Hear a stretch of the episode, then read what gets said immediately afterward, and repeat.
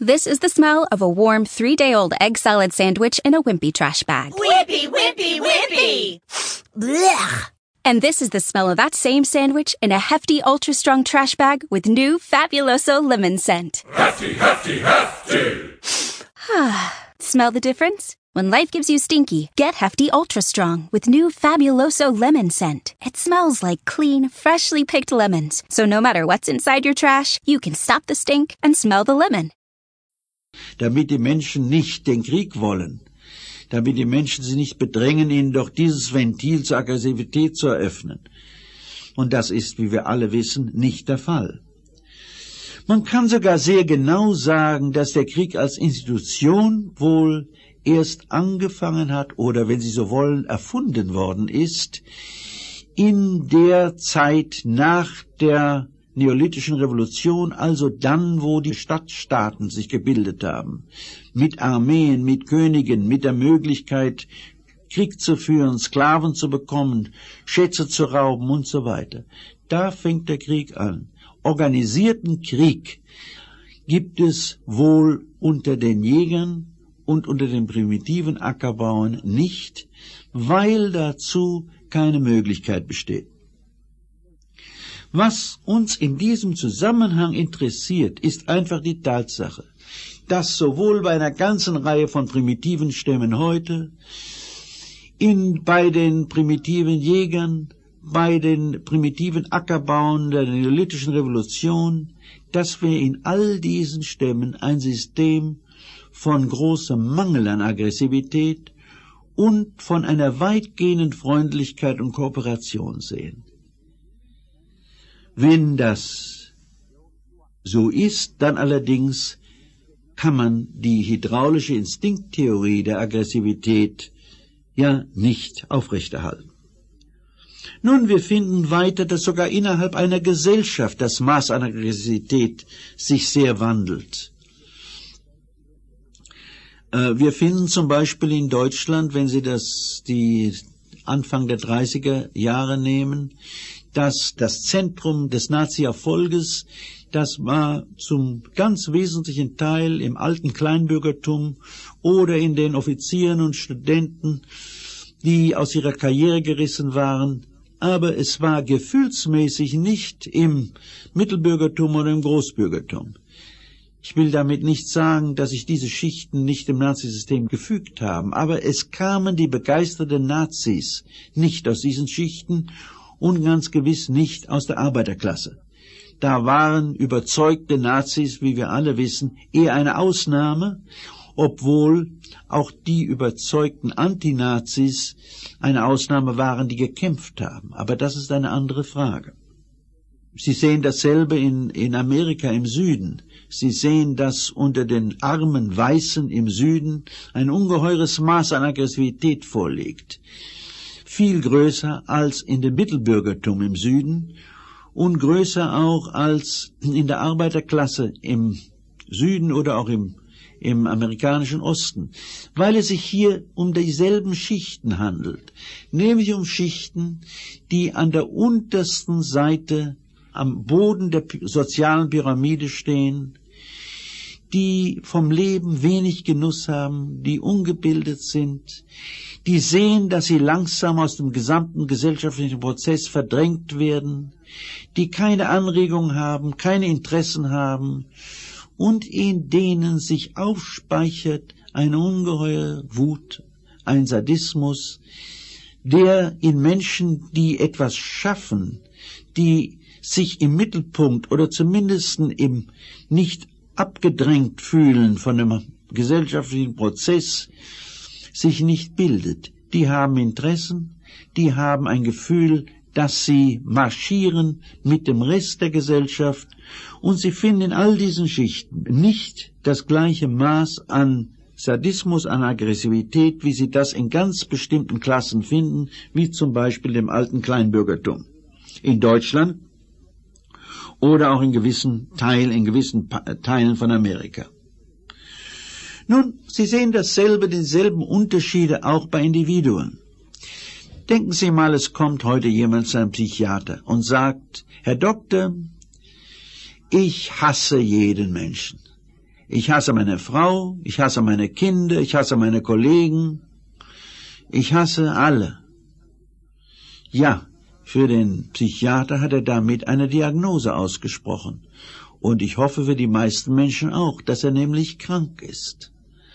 Man sagt nicht, na ja, das ist ja ganz klar, der Aggressionstrieb ist hier tätig, sondern man sagt, dass der Mensch einen Charakter hat, der so ist, dass er ständig Aggressivität erzeugt. Und man fragt sich, wie ist denn der Mensch so geworden?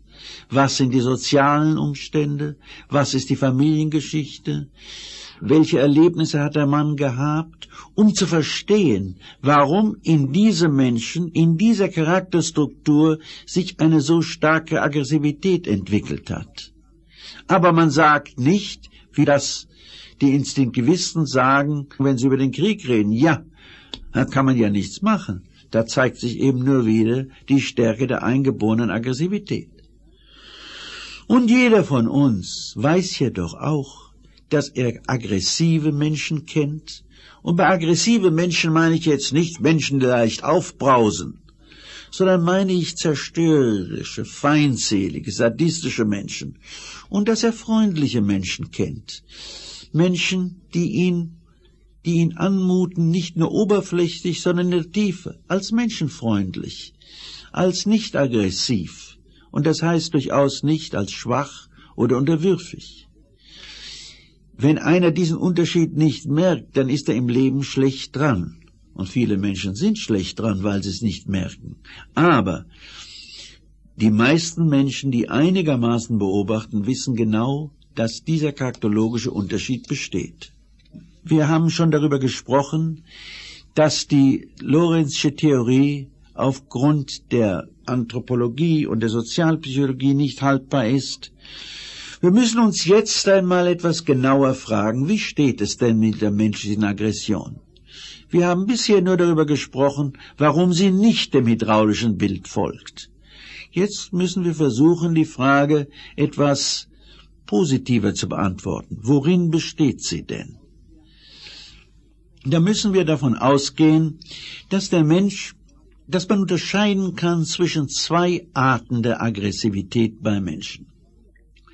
Eine, wenn Sie so wollen, biologisch angepassten, defensiven, die dieselbe ist wie beim Tier, und eine, die man beim Tier nicht findet, der spezifisch menschlichen Aggression, speziell der menschlichen Grausamkeit und der menschlichen Leidenschaft sagen wir mal, der Lebensfeindseligkeit, des Hasses gegen das Leben. Ich komme im Einzelnen noch darauf zu sprechen.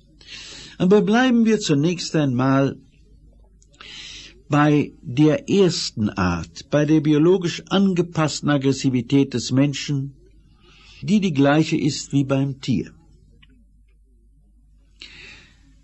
Wir haben gesehen, dass Tier aufgrund seiner neurophysiologischen Organisation, die dieselbe ist wie beim Menschen, reagiert mit Aggression auf Bedrohungen gegen vitale Interessen. So tut's der Mensch.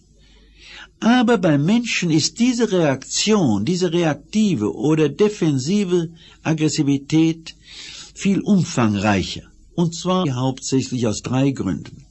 Erstens, das Tier erlebt Bedrohung nur in der Gegenwart. Das heißt, es erlebt, in diesem Augenblick bin ich bedroht. Der Mensch, weil er denken kann, weil er ein sehr viel größeres, größere Neokortex hat als das Tier, kann sich die Zukunft vorstellen. Und deshalb kann der Mensch eine Bedrohung erleben, nicht weil sie jetzt existiert, sondern weil er sich ausrechnen kann, dass sie in der Zukunft existieren wird.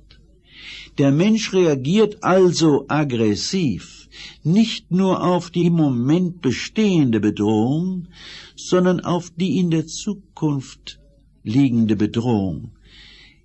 Er kann das, weil er Mensch ist, weil er sich die Zukunft vorstellen kann, was das Tier nicht kann. Nun, dies allein natürlich gibt dieser reaktiven Aggression einen viel größeren Umfang. Denn natürlich ist die Zahl der Menschen, und die Zahl der Situationen, in denen eine Gefahr, eine Bedrohung in der Zukunft vorliegt, recht groß.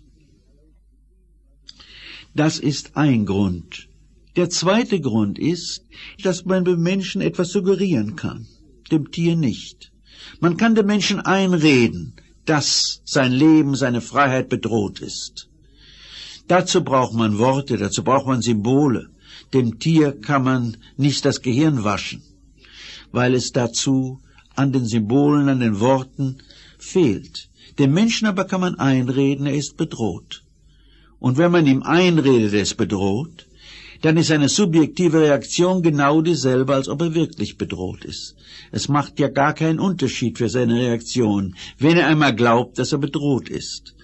Und ich brauche ja nicht weiter darüber zu reden, in wie vielen Fällen Kriege dadurch möglich wurden, dass Regierungen der Menschen eingeredet haben, dass sie bedroht sind und damit die Aggressivität geschaffen haben, die man braucht, um die Menschen in den Krieg zu bringen. Und dann gibt es einen dritten Grund. Und das ist, dass der Mensch vitale Interessen hat, die nicht nur sind die seines Lebens oder seines Raumes, der Nahrung, sondern die wiederum damit zusammenhängen, dass er ein Mensch ist, nämlich dass er Werte hat, Ideale hat, Institutionen hat, mit denen er sich identifiziert, dass ein Angriff auf diese Ideale, auf die Personen, die für ihn lebenswichtig sind, auf die Institutionen, die für ihn heilig sind, dieselbe Bedeutung haben wie ein Angriff auf sein Leben, auf seine Nahrung. Das kann sein die Idee der Freiheit, die Idee der Ehre, die Eltern, der Vater, die Mutter, die, die Ahnen in gewissen Kulturen, der Staat, die Fahne, die Regierung, die Religion, Gott. Ja, es gibt natürlich im Leben des Menschen Hunderte und Hunderte von Werten, Institutionen, Ideale, die für ihn so lebenswichtig sind wie sein körperliches Leben.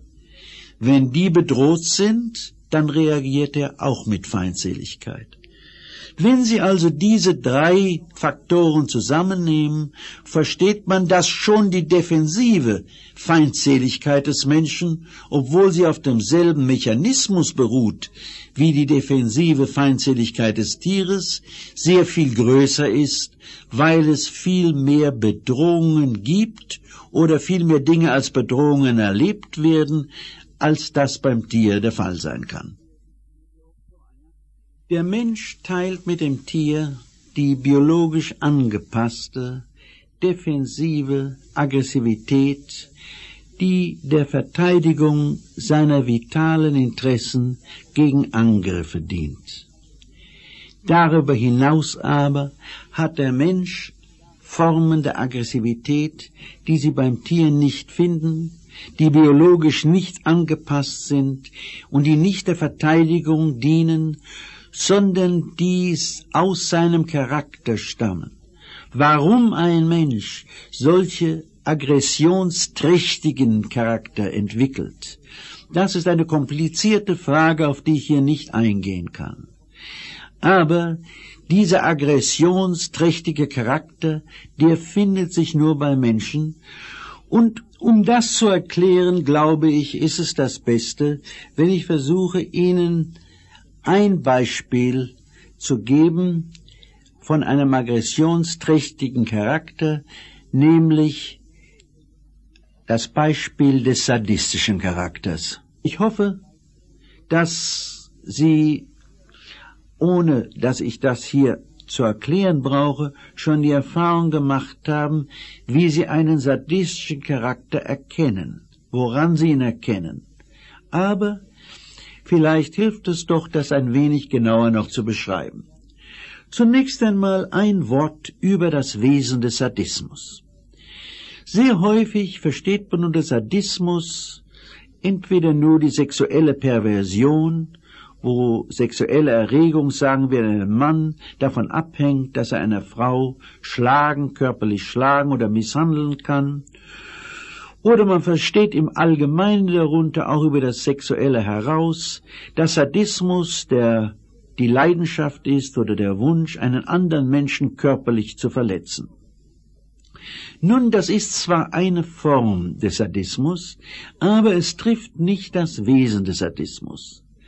Ich möchte sagen, dass das Wesen des Sadismus darin liegt, dass ein Mensch Kontrolle über ein anderes lebendes Wesen haben will. Vollständige, absolute Kontrolle. Das kann ein Tier sein, ein Kind, ein anderer Mensch. Aber es muss so sein, dass dieses andere lebende Wesen zum Besitz, zum Ding, zum vollkommenen Herrschaftsobjekt des sadistischen Menschen wird.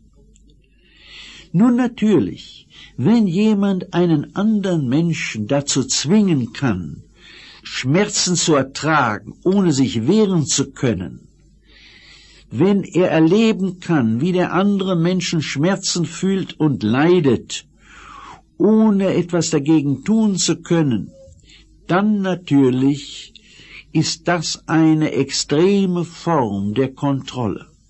Aber es ist nicht die einzige.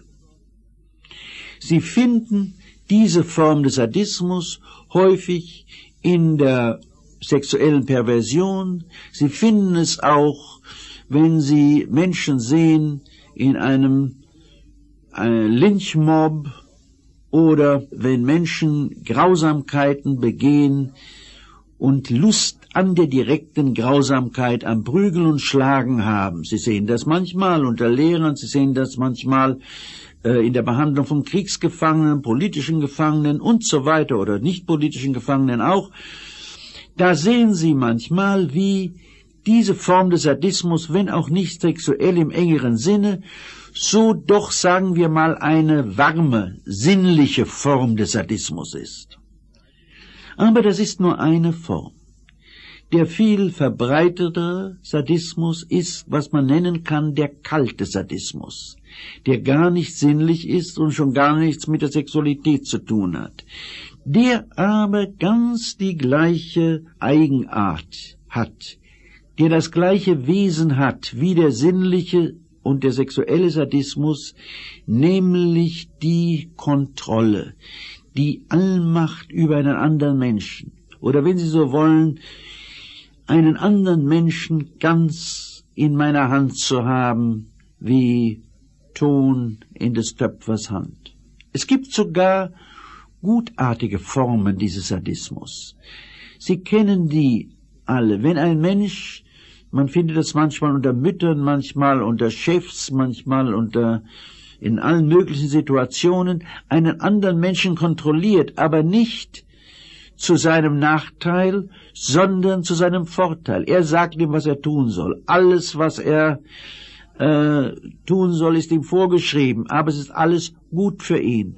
Und es mag sogar gut für ihn sein, oder sagen wir besser nützlich für ihn sein, nur dass er seine Freiheit vollkommen verliert, nur dass er vollkommen unselbstständig ist. Manchmal finden Sie das in der Beziehung von Müttern zu Söhnen oder Vatern zu Söhnen, und hier natürlich ist der sadistische Mensch sich vollkommen unbewusst, auch der kleinsten Regung des Sadismus, denn er meint es ja nur so gut. Und das Opfer des Sadismus ist sich dessen auch unbewusst, denn er sieht ja nur, wie er davon profitiert. Er sieht eben nur eins nicht, das, wenn Sie so wollen, seine Seele Schaden nimmt, dass er ein unterwürfiger, abhängiger, unfreier Mensch wird. Ich möchte Ihnen zunächst einmal ein Beispiel geben von einer der extremsten Formen des Sadismus, wo ein Mensch die Leidenschaft hat der vollkommenen Allmacht, wo er omnipotent sein will, wo er Gott sein will. Das ist sehr schön dargestellt in einem Theaterstück von Camus, Caligula. Caligula, der römische Kaiser, ein Tyrann, hat unbeschränkte Macht. Das ist so in der Situation. Das geht. Er ist in einer politischen Situation, in der er eben diese unbeschränkte Macht hat. Er mag vielleicht gar nicht so verschieden von anderen Menschen gewesen sein, zunächst einmal. Aber dann kommt er in die Situation, wo er fühlt, wo er erlebt, dass er eigentlich außerhalb der normalen Bedingungen der menschlichen Existenz steht, denn seine Macht ist unbeschränkt. So zunächst einmal verführt er die Frauen seiner Freunde, die wissen das, nicht nur, dass sie es herausfinden, sondern er macht es ihnen sehr klar, sie müssen aber kommen, höflich zu ihm sein und nicht nur höflich, freundlich, ihm schmeicheln. Sie dürfen sich, wenn sie nicht gemordet werden wollen, niemals einfallen lassen, ihren Ärger oder ihren Unwillen auch nur zu zeigen. Dann bringt er sie um, mal diesen, mal jenen, wie ihm gerade die Lust packt. Nicht, weil er sie umbringen will, sondern weil es ein Zeichen seiner Macht ist, seiner Allmacht ist, dass er umbringen kann, wem ihm gerade gefällt. Aber auch das befriedigt diesen Wunsch nach Allmacht nicht, denn schließlich ist auch das begrenzt. Und so äußert sich der Wunsch nach Allmacht, wie das Camus sehr schön ausdrückt, in dem, wenn Sie so wollen, symbolischen Wunsch. Caligula sagt, ich will den Mond. Nun, wenn er das heute sagen würde, würde das vielleicht etwas komisch klingen. Aber vor ein paar Jahrzehnten war das nur ein Ausdruck, ich will das Unmögliche. Ich will das, ich will die Macht, die kein Mensch haben kann. Ich bin der Einzige. Ich bin Gott. Ich habe Kontrolle über alles und alles, was ich will, kann ich haben. In dieser Leidenschaft der absoluten Kontrolle versucht der Mensch, die Bedingungen der menschlichen Existenz zu umgehen, zu überschreiten, denn es gehört zur menschlichen Existenz, dass der Mensch keine Allmacht hat. Und sogar wenn er viele zu viele Macht hat, ist er tot. Der Faktor, der ihm zeigt, wie ohnmächtig er ist gegenüber der Natur. Camus beschreibt sehr schön, wie dieser Caligula eigentlich, wie er anfängt, gar nicht so anders ist vielleicht wie manche anderen. Und dann wird er verrückt. Er wird verrückt, weil er versucht, die Grenzen der menschlichen Existenz zu überschreiten. Wie jeder verrückt wird, der das versucht und den Weg nicht mehr zurückfinden kann. Was wir hier sehen ist, dass die Verrücktheit eigentlich keine Krankheit ist, wie wir das so gewöhnlich ansehen, sondern eine Weise, das Problem der menschlichen Existenz zu lösen, nämlich die Ohnmacht, die dem Menschen innewohnt und die ihn quält, da er in seiner Fantasie keine Grenzen hat, diese Ohnmacht zu verneinen, indem der Mensch sich so verhält, als existiere sie nicht. Aber da sie doch existiert, muss er seinen Verstand verlieren, wenn er an seinem Ziel festhalten will.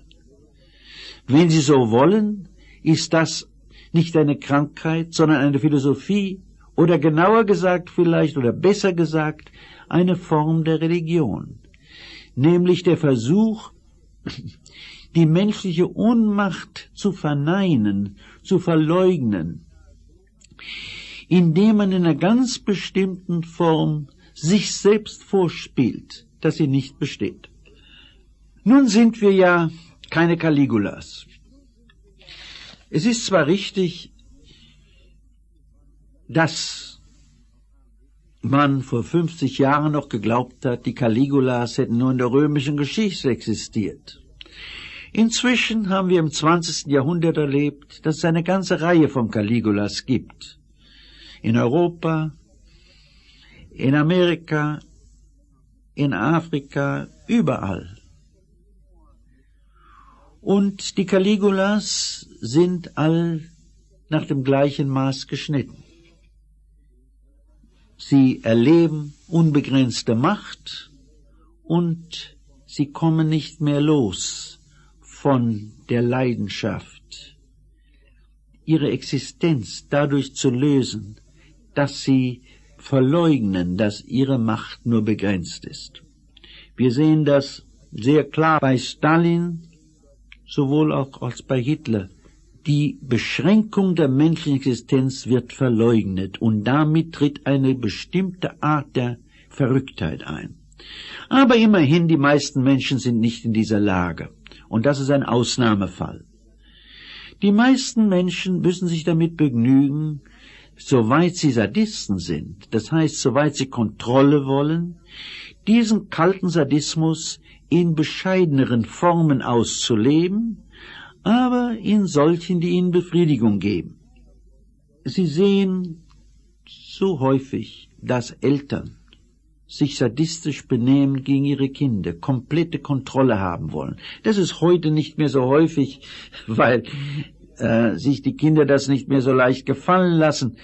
Aber vor 20, 30, 40 Jahren war das sehr häufig. Und jeder Arzt weiß, wie viele Fälle es gibt, wo Kinder eingeliefert werden in Krankenhäuser mit recht erheblichen Verletzungen von Schlägen und Misshandlungen von Eltern. Und das ist nur ein ganz kleiner Prozentsatz von den wirklichen sadistischen Misshandlungen, die vorkommen. Denn nach dem Gesetz sowohl wie nach dem Brauch können ja Eltern ziemlich alles machen mit den Kindern, was sie wollen, solange sie nur behaupten können, es geschah zum Wohl des Kindes und solange die körperlichen Anzeichen der Misshandlung nicht zu drastisch sind. Vom Maß des, der Kontrolle und sogar direkt sadistischer Misshandlungen zwischen, die von Eltern ausgehen, Darüber könnte man Bücher schreiben, aber man braucht es eigentlich nicht, denn jeder, der darüber nachdenkt, weiß das, wie häufig das geschieht und gewöhnlich natürlich mit den besten Absichten. Sie finden dasselbe bei vielen Lehrern, bei Krankenschwestern, bei Gefängnisbeamten, die ja in einer Situation sind, dass sie fast absolute Macht haben über andere Menschen. Die Macht ist nicht die des Caligula. Sie müssen auch gehorchen. Sie sind ganz kleine Leute, die nicht viel zu sagen haben. Aber gegenüber den Kindern, gegenüber den Kranken, gegenüber den Gefangenen, da haben sie relativ große Macht. Und so finden Sie eine große Zahl von Sadisten in diesen Berufen. Damit will ich nicht sagen, dass die meisten Lehrer oder Krankenschwestern Sadisten werden. Im Gegenteil, es gibt bestimmt eine große Zahl von Menschen, die Lehrer oder Krankenschwestern werden, weil sie einen sehr tiefen Impuls haben zu helfen, weil sie freundlich zu Menschen eingestellt sind, weil sie Menschenliebe haben. Ich spreche aber von denen, wo der Impuls der entgegengesetzte ist und die sich gewöhnlich nicht bewusst sind, dass unter den Rationalisierungen, die sie sich machen, in Wirklichkeit eine Leidenschaft besteht, zu kontrollieren. Sie finden es im Großen und Ganzen sehr häufig unter Bürokraten. Ich will Ihnen ein ganz einfaches Beispiel geben, was Sie sicher selbst schon auch beobachtet haben. Denken Sie mal an den Mann hinter dem Postschalter. Da haben schon 15 Leute gewartet und um 6 Uhr, wo die Dienststunde schließt, warten noch zwei. Genau auf den Schlag sechs macht er den Schalter zu. Die zwei Leute, die schon eine halbe Stunde gewartet haben, müssen gehen und sie sehen ein ganz leichtes Lächeln in dem dünnen Mund ein leichtes sadistisches Lächeln. Er genießt es, dass diese zwei Leute nun gehen müssen, dass er die Macht hat, dass sie da umsonst gewartet haben und morgen wiederkommen können. Er könnte ja vielleicht noch eine Minute zugeben, aber nein, das würde der menschenfreundliche Mensch tun, und das tun auch viele, in derselben Situation. Der Sadist nicht nur macht Schluss, weil es Schluss ist, sondern er genießt es.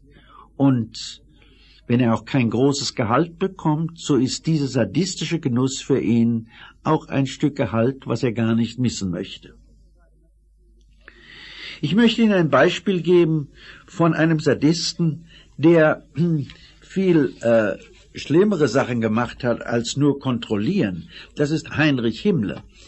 Ich lese Ihnen einen kurzen Brief vor, den er geschrieben hat an einen höheren SS-Führer, den Gra Adalbert Graf Kotulinski, in dem er Folgendes schreibt. Lieber Kotulinski, Sie waren sehr krank und haben stark mit dem Herzen zu tun gehabt.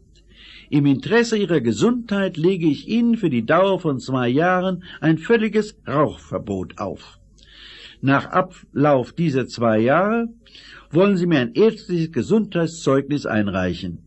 Danach werde ich entscheiden, ob das Rauchverbot aufgehoben wird oder aufrechterhalten bleibt. Nun, das heißt Kontrolle.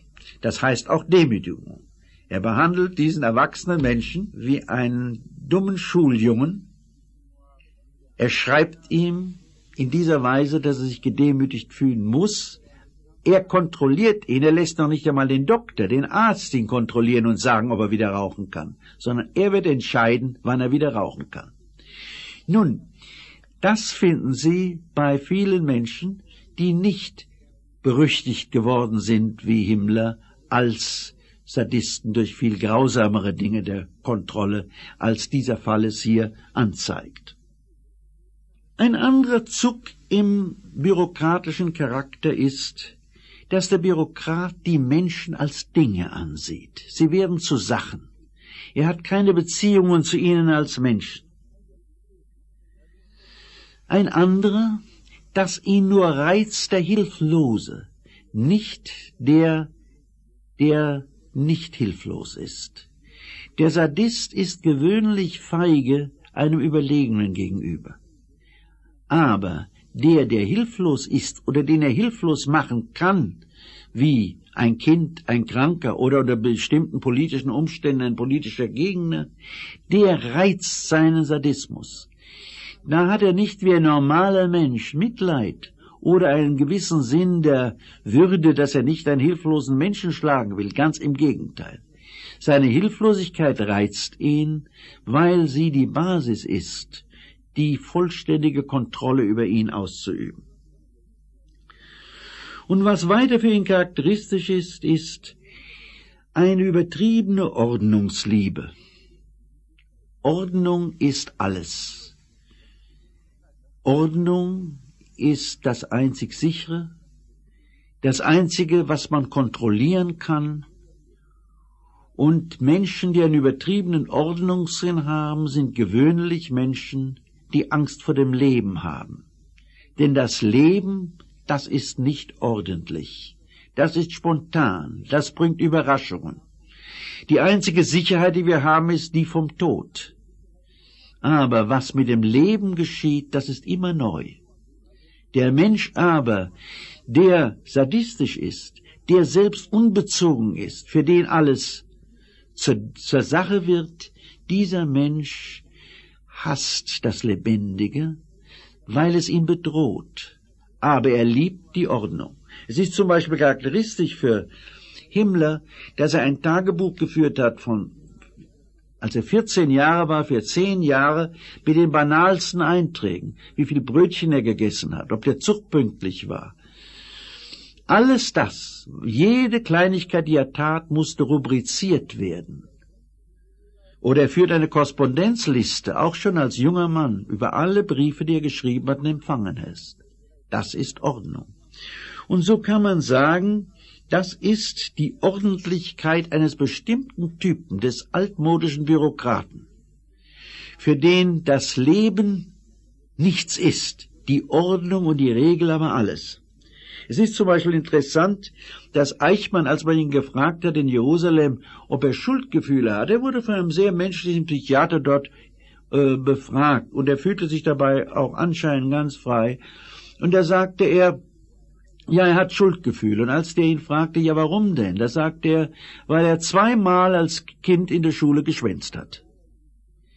Das war gar nicht klug von ihm als Angeklagter in dieser Situation, Wenn er hätte klug sein wollen, hätte er sagen können, er hat Schuldgefühle, dass er so viele Juden umgebracht hat. Aber er war ganz aufrichtig und das war ihm ganz natürlich. Da hat er die Ordnung verletzt. Und dem Bürokraten war das das einzige Sündige, wenn man die Ordnung verlässt, wenn man der Regel entgegen handelt. Und das, was Sie noch am sadistischen Charakter finden als ebenso typischen Zug, ist seine Unterwürfigkeit. Man wünscht zu kontrollieren den Schwachen, aber man hat zu wenig Leben in sich, um ohne die Unterwerfung unter einen Stärkeren leben zu können. Himmler zum Beispiel hat äh, Hitler zum Idol gemacht, er hat gesagt, das ist ein neuer Jesus und alle solchen Dinge.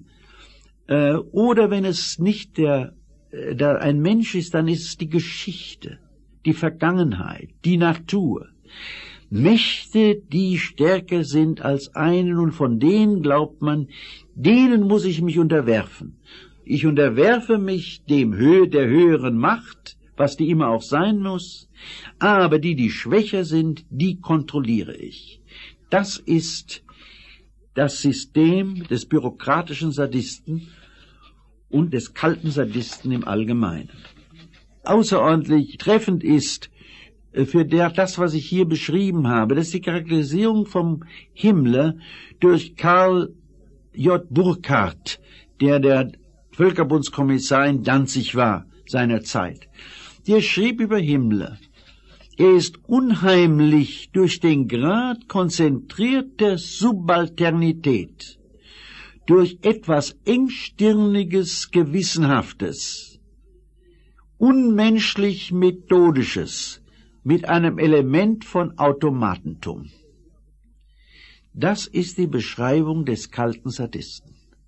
Nun können Sie fragen, wäre der Himmler denn ganz anders gewesen, wenn er nicht in diese Situation gekommen wäre, wenn es keinen Nationalsozialismus gegeben hätte. Was wäre denn dann für ein Mensch geworden? Ja, da muss man wohl sagen, es ist sehr wahrscheinlich, dann wäre er ein beispielhafter Beamter geworden, und ich kann mir sehr gut vorstellen, dass bei seiner Beerdigung der Pfarrer und der Vorgesetzte gesagt hätten, hier ist ein Mann, ein guter Familienvater, der die Kinder liebte und der seine ganze Energie seinem Beruf, seinem Amt, der Organisation gewidmet hat. Es ist richtig, das war Himmler auch. Man muss sich klar sein, dass auch der sadistischste Mensch irgendwo ein Bedürfnis hat, sich selbst zu beweisen, dass er ein Mensch ist, dass er auch freundlich sein kann. Ich glaube, man kann sagen, wenn ein Mensch sich das nicht beweisen kann, dass er irgendwo auch menschlich ist, dann ist er nah am Verrücktwerden. Denn dann erlebt er eine Vereinsamung von der gesamten Menschheit, die kaum jemand aushalten kann. Und tatsächlich ist es so, dass nach vielen Berichten die Mitglieder der Einsatzkommandos, die die Exekutionen von politischen Gefangenen, Juden und Russen und so weiter vorgenommen haben, dass viele von ihnen verrückt geworden sind, eine Reihe Selbstmord begangen haben und seelisch krank geworden sind. Einer der Leiter dieser Einsatzkommandos schreibt sogar, dass man den Leuten zeigen musste, wie human und militärisch die, die Vernichtung der Juden vor sich gegangen ist nämlich durch Schießen, Erschießen oder Vergasen, damit sie nicht in ihrem seelischen Gleichgewicht gestört werden.